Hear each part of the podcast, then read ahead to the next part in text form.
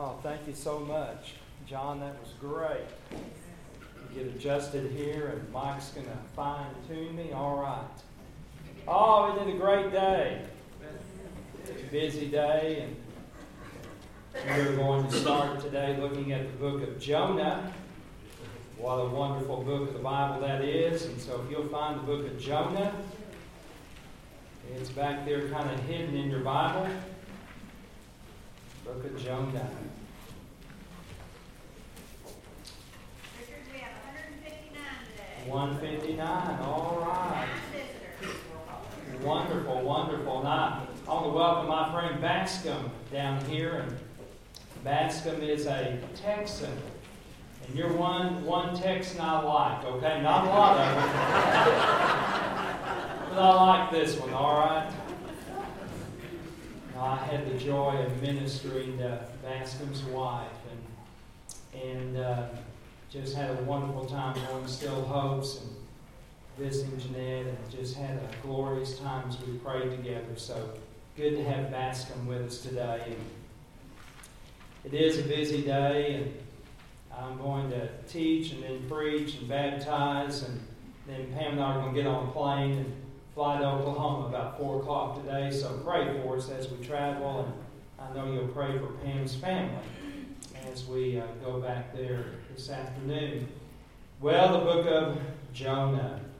What a uh, tremendous book that is. I, I gave you a little introduction, and I just want to read the first paragraph. This comes from the Message Bible and uh, from Eugene Peterson. Everyone knows about Jonah. People who have never read the Bible know enough about Jonah to laugh at a joke about him and the whale. Jonah has entered our folklore. There is a playful aspect to his story, a kind of slapstick clumsiness about Jonah as he bumbles his way along, trying but always unsuccessfully to avoid God. And that is the story of the book of Jonah. Here is a preacher, a man of God, who tries to avoid God. And that is a impossibility.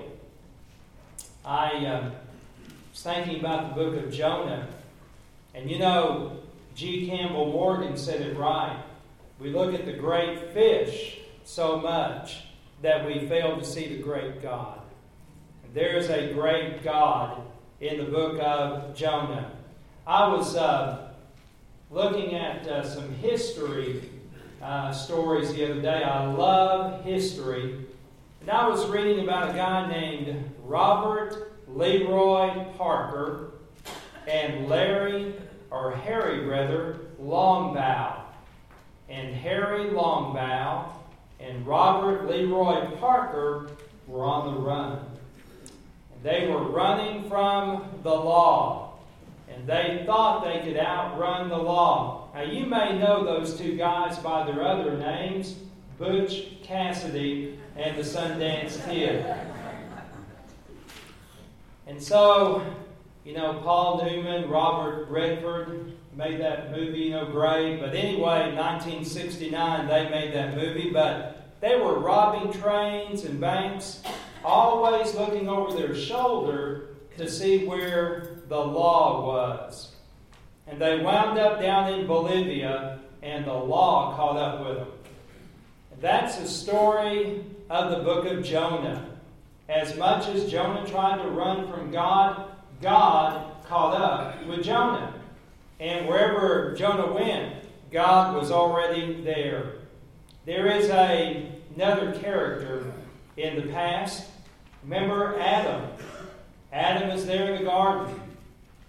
Adam sins, takes Eve along with him. Notice I said Adam sins. Sometimes we blame that on the woman, but you know, Adam should have been the spiritual leader there, so they both sin. And he's there in the garden, and uh, he tries to hide. But guess who shows up in the garden? God does. And God, there in the garden, walks through in the cool of the day. You can hear the voice of God saying, Adam, where are you? And so when Adam was brought face to face with God, he learned the lesson. You cannot run or hide from God. And so today I want you to look at verses 1 through 3 as we begin this study. I'm going to read 1 through 3. Then we'll look at the whole first chapter. Now, let me just tell you this that man did the verses and chapters. God didn't do that. And that's why you find verse 16 really ending chapter 1 and verse 17 really beginning chapter 2. So we're going to look at verses 1 through 16. Let's just go ahead and read 1 through 3. The word of the Lord came to Jonah, the son of Amittai, saying, Arise, go to Nineveh, the great city, and cry against it, for their wickedness has come up before me. But Jonah rose up to flee to Tarshish from the presence of the Lord. So he went down to Joppa, found a ship which was going to Tarshish, paid the fare, and went down into it to go with them to Tarshish from the presence of the Lord. Well, Jonah gets a call from God. And Jonah's call was very simple I want you to arise, I want you to go, and I want you to cry. I want you to preach the Word of God over there in Nineveh. You know, sometimes God calls you to strange places. Sometimes God's call is not welcomed in your life. But God's call cannot be avoided. And here you have Jonah with a call of God on his life. And he goes the opposite direction. You and I cannot hide and we cannot run from God. You may try to run, but you cannot ultimately hide from God. You cannot get out of His presence.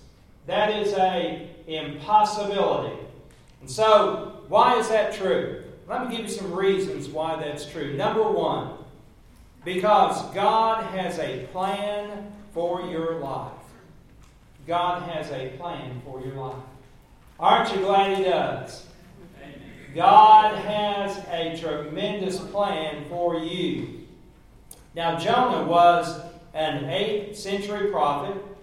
He is mentioned only one other time in the Old Testament.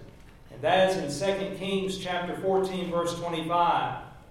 The name Jonah means dove, conveying the idea of peace and tranquility.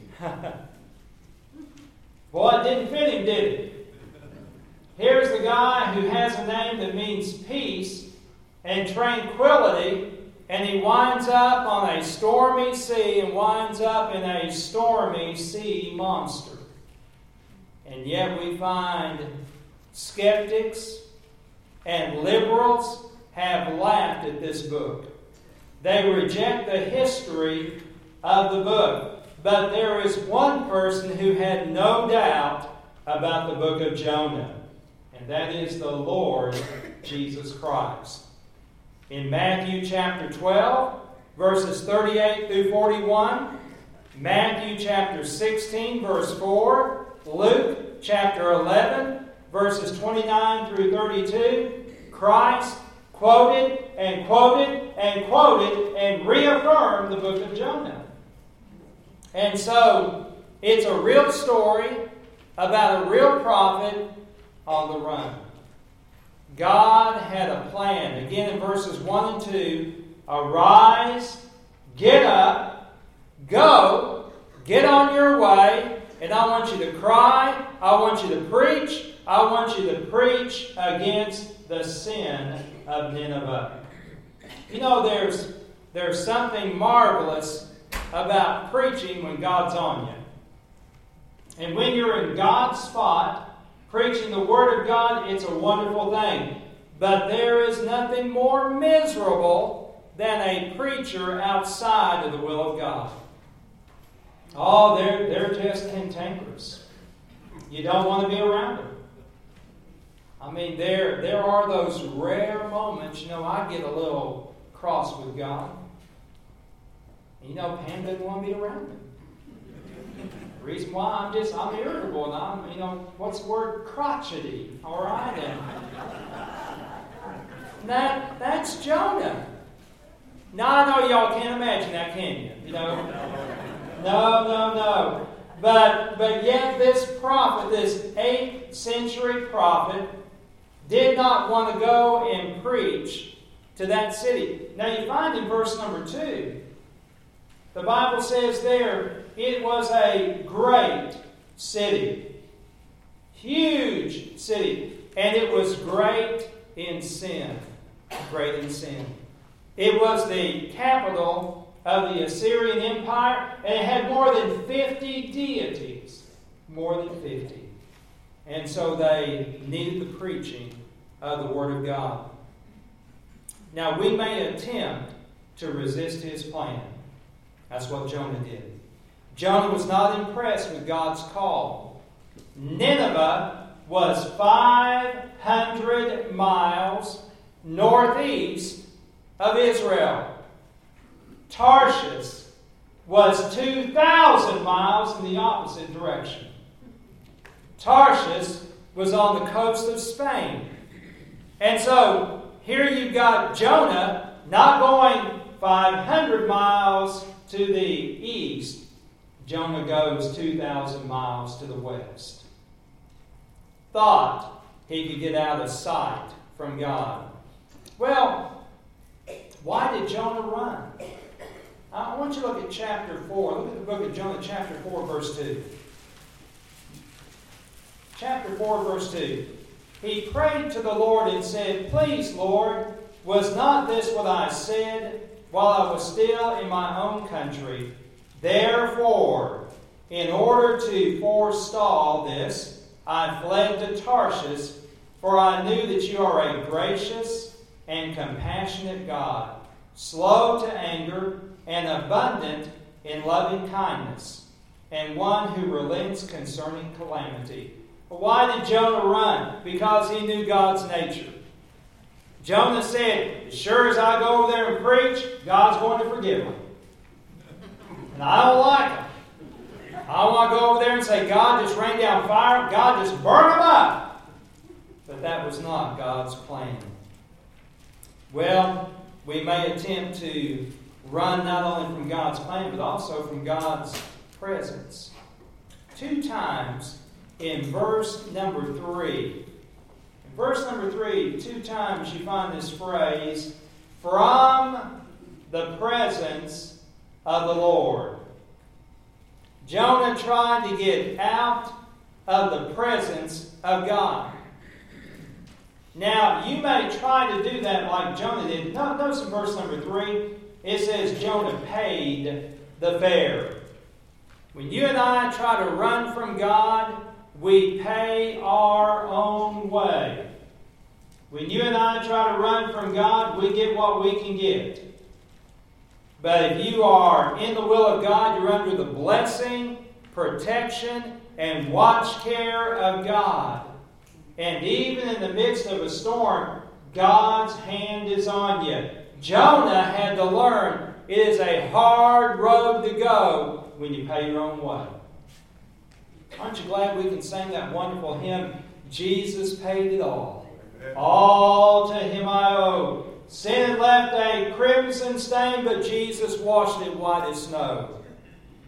Danny Akin, president of Southeastern Seminary, said, Sin will take you farther than you want to go, keep you longer than you want to stay, and cost you more than you're willing to pay. That is a true statement. God had a plan for Jonah. It was an impossibility for Jonah to get away from God. So it is with you and I. That if you're a child of God, saved by grace, God has a plan for your life, and you cannot get away from the Lord. He will not let you go. I'm glad for that. All right, reason number two you cannot hide from God. God is providential in our lives. God is providential in our lives. I, I hope First Presbyterian Church can hear this. You know, Baptists believe in providence too. We do. We do. And we just also believe in free will of man.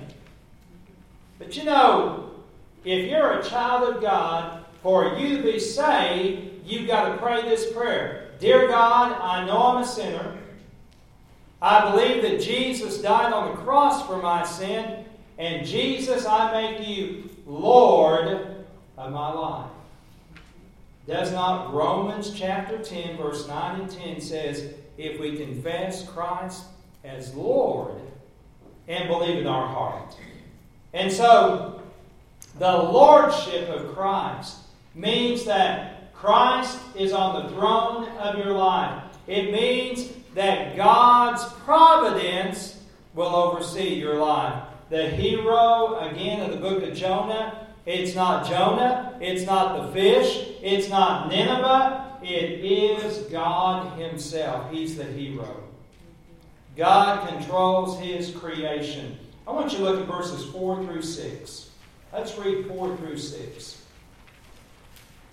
The Lord hurled a great wind on the sea, there was a great storm on the sea, so that the ship was about to break up. Then the sailors became afraid, and every man cried to his God, and they threw the cargo which was in the ship into the sea to lighten it uh, for them. For Jonah had gone below into the hold of the ship, lain down and fallen sound asleep. So the captain approached him and said, How is it that you are sleeping?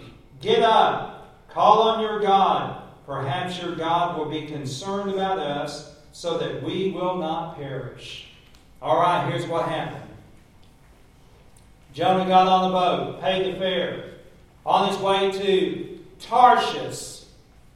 God allows a storm to come. Here is a prophet outside the will of God. He is sound asleep in his sin. All of those pagan sailors they're crying to their deities. And oh, Jonas is there asleep. You know, isn't funny? Sometimes lost people act better than saved people when they're outside the will of God. You know, a saved man outside the will of God acts worse sometimes than a pagan does. That's what you find here in the book of Jonah. God controls his creation. God controlled the wind. God controlled the sea. A Christian may be on the wrong boat, going the wrong way, but God will not give up on us. How many times have you seen a child of God drift away? And then the Holy Spirit of God gets a hold of them. I prayed for someone one time. I said, I'm going to pray that God will not let you sleep and that God will not let you eat, and that God will not let you rest until you make this thing right. That's what Jonah needed to do. God also controls our circumstances. Look at verse number 7. Each man said to his mate, Come, let us cast lots, so we may learn on whose account this calamity has struck us. So they cast lots and the lot fell on Jonah. Now, I don't know how far to go with this. I don't want to get in trouble with Baptist folks, but uh, but they did a little gambling there, all right. And God just kind of orchestrated uh, who lost that game, all right? Jonah did. The lot fell on Jonah. You know, God can control things that are not necessarily good things, but can bring His will out of those situations. Now, if you don't believe that, you don't believe Romans 8 28. All things, not good things, all things work together for good to those who love the Lord. A storm, a calm, whatever it is, God can use all things to His glory. So, this little casting of the lots, God used that. And the lot fell on Jonah. Now look at verse 9. Verse 9. Verse 9 is the first time that Jonah speaks. He said to them, I am a Hebrew, and I fear the Lord God of heaven, who made the sea and the dry land. Well, they finally get Jonah to wake up and confess. You know, I think right here he's on the way. He's on the way to making things right. He woke up and confessed, Yes, I'm a Hebrew, and I know the God of the Hebrews. Folks, the first way, the first thing we must do to get right with God when we're running is to start confessing. And that's what Jonah did. God is providential in our lives. He controls the circumstances. Let me tell you how this goes down. If you're playing Jonah, or if you know someone who's running from God right now, God will allow people to come into their lives unexpectedly that will have the right word, that will have the right love, that will have the right encouragement, that will give them the right kind of grace to lead them back to the Father. You know, I learned a long time ago you can't drive people to Jesus, you got to lead them. You got to lead them. And you got to love them. You got to love them back into the kingdom. All right. You cannot run or hide from God. Number three. Number three. Because God is persistent in our life. God is persistent. I read a poem one time called The Hound of Heaven. and in that poem, they describe God as the hound of heaven. And that God will trail you down and will not let you go.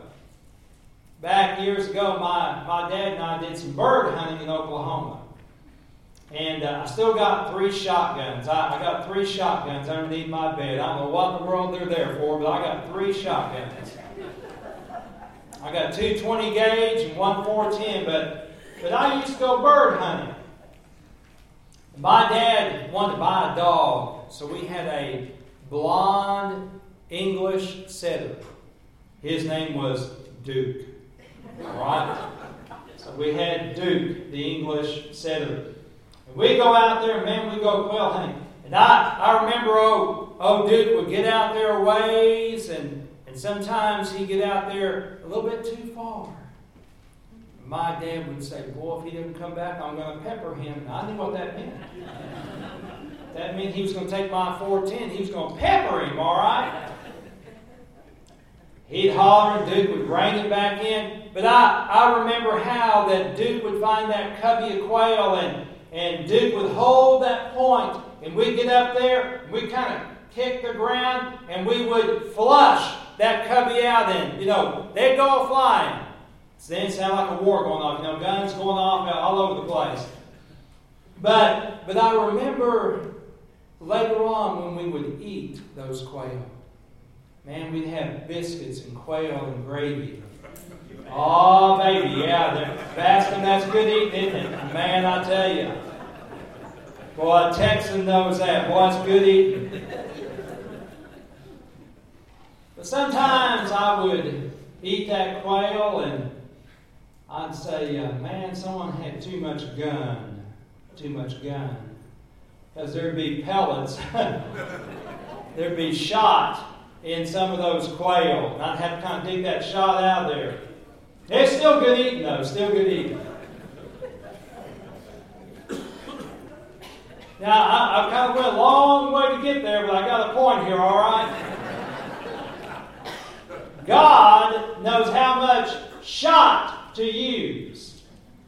God will not give up on you. God is persistent. God knows how to love and encourage and draw and woo you back into His presence. God knows how to do it.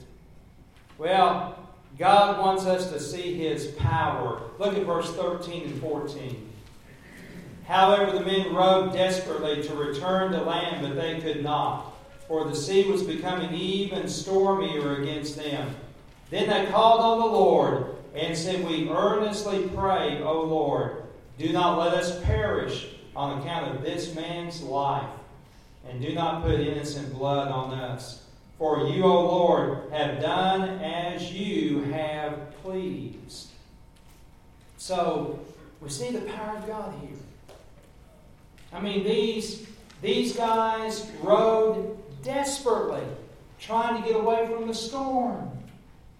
But what happened? They couldn't get away from it because God was in the middle of that. And then God wants us to give Him praise.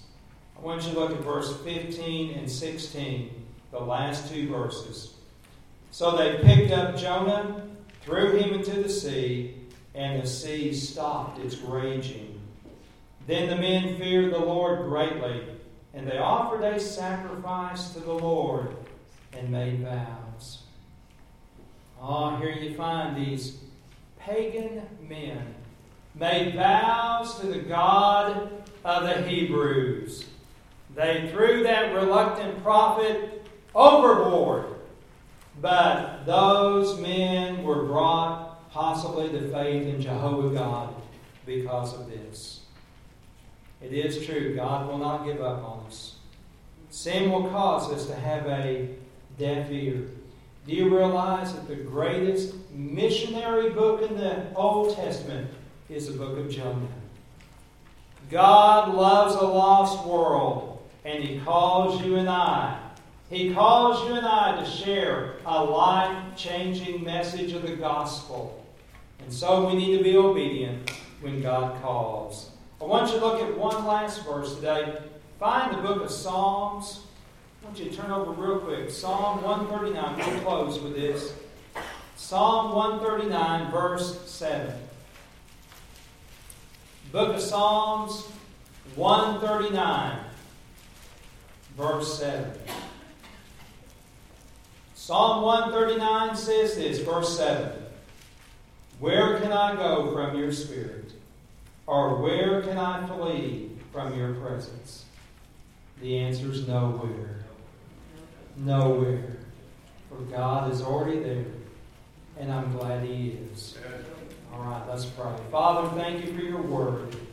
Lord, as we travel through this wonderful missionary book, God remind us it is our job to arise, to go, and to cry.